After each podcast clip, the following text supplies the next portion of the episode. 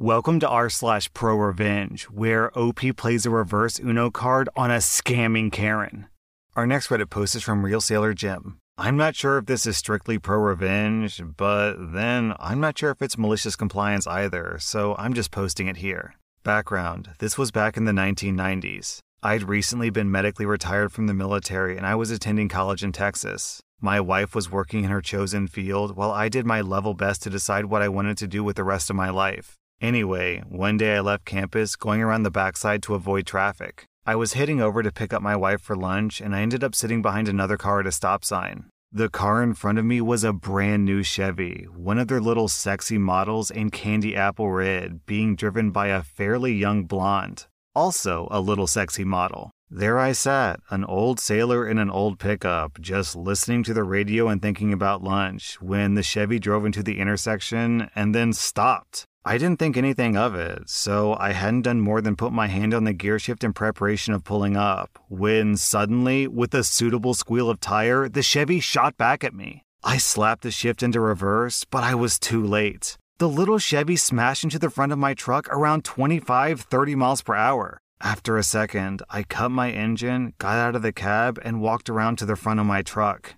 The good news was that I could see that I wasn't going to have to worry about that loose belt squeal anymore. The bad news is that the front of my little pickup was pretty much totaled. The grill was pushed back into the radiator, water was all over the pavement, my headlights were smashed. I bent down, and I noted that there seemed to be oil leaking as well. With a sigh of total incomprehension, I walked further up to the passenger door of the little red Chevy and its blonde driver. I was pissed, but not enraged. I guess I was still trying to figure out exactly what had happened and why she ended up stopping mid turn and putting her car in reverse like that. I looked through the tinted window and she was on the phone, talking agitatedly to someone. With all the cell phone silliness I'd seen since leaving the military, seeing her yapping on one really didn't surprise me. Although, had I thought about it, I should have wondered who exactly she was calling. Instead, I tapped on the window and she turned her face to me. Then she screamed into the phone, loud enough to penetrate the glass. Oh my god, he's got a tire iron!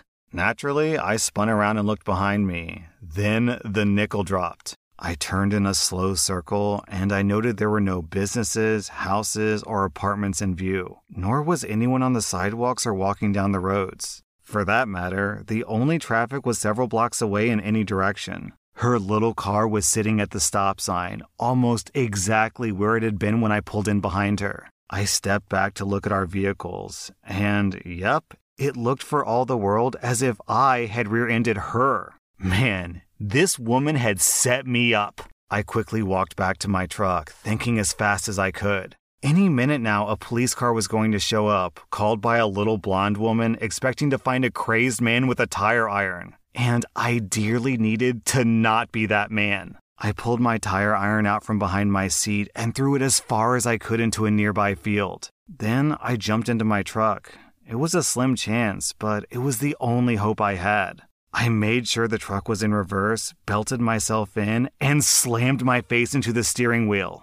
I opened my door. I could hear the sirens in the distance, and I half slumped out the open door at an uncomfortable angle. I went limp just as the police car screeched to a halt. I ignored the policeman screaming at me to get out of the truck, trusting that my limp body wouldn't move him to open fire. He finally edged his way over, noticed my bloody nose, tugged at an eyelid. I made sure that my eyes were well rolled up, and then let me drop back into position. I stayed limp while he checked on the blonde, who was near hysterical with fright over the lunatic with a tire iron.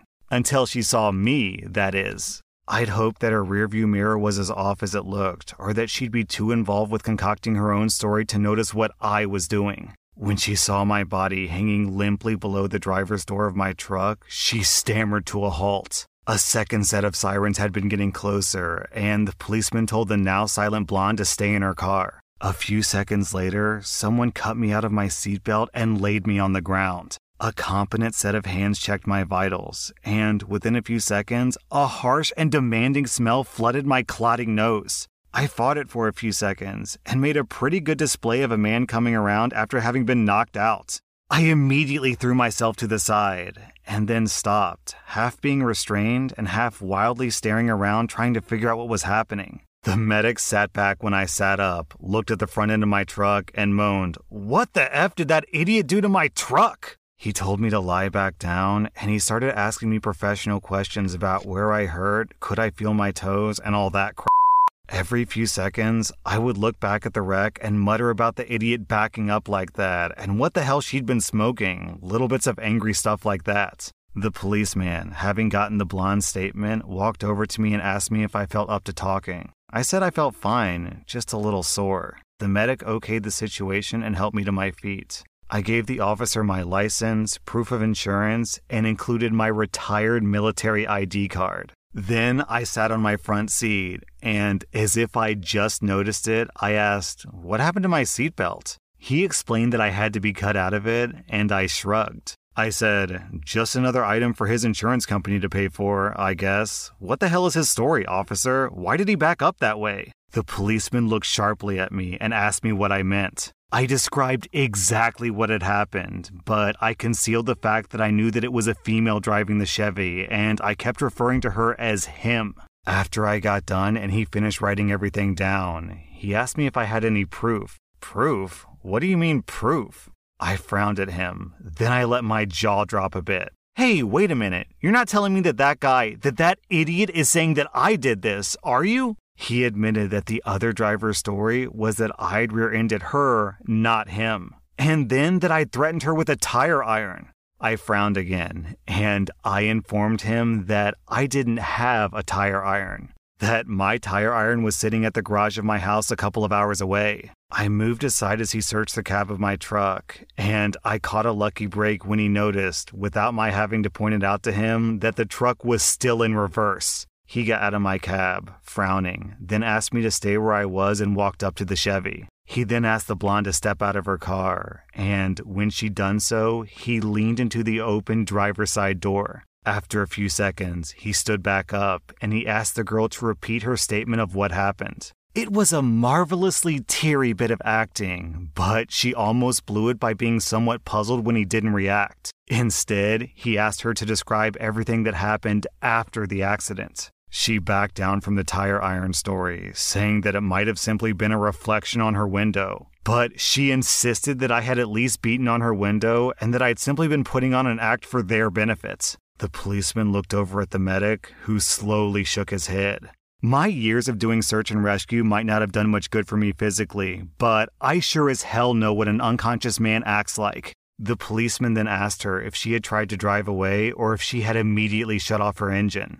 She said that her engine had died no matter what lies I'd said, and that she would never try to leave the scene of an accident. The policeman nodded once and asked the medic to step over. He then asked the medic to sit in the Chevy and confirmed that it was in reverse. When I last saw the little blonde woman, she was honestly crying. She was also handcuffed and being driven away, arrested for making a false police report, some legal mumbo jumbo about trying to run a con, and, my favorite, assault and battery. Once she realized that she'd blown it, about the same instant she was handcuffed, she started weeping and explaining that she didn't have the money for the payments on her car and that her only option was to fake an accident, but that I'd been faking too and I hadn't been injured. You gotta believe me, I wouldn't lie about that. I signed my name to an almost letter perfect statement of events over at the police station, being careful to never mention in my own statement about how my nose got banged up, or how I ended up unconscious and hanging out of the door.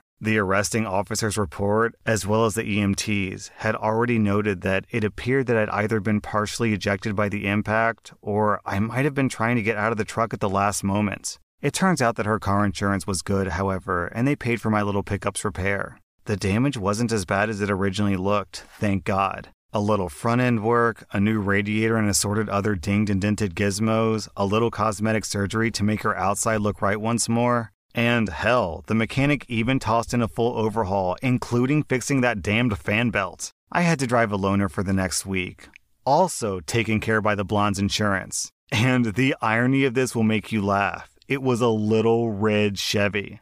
It was a nice car, and my wife had a ball riding it, but it was way too expensive for a guy like me to drive every day. Hell, a car that nice might have made me try something stupid to make the payments. Down in the comments, we have this story from Wafer. There was this case on Judge Judy several years ago. A girl was suing a woman, saying the woman rear ended her at a gas station. Fake tears. She went on and on about her traumatized babies in the back seat and how the woman screamed and swore at her, totally playing up the victim card. Until the other woman pulled out the surveillance video from over the gas pumps, right above their cars. These videos showed that she was completely stopped and little Chicky Poo reversing and slamming full throttle into her. The girl went dead white and could only stammer, uh, um, uh. Yeah, she lost.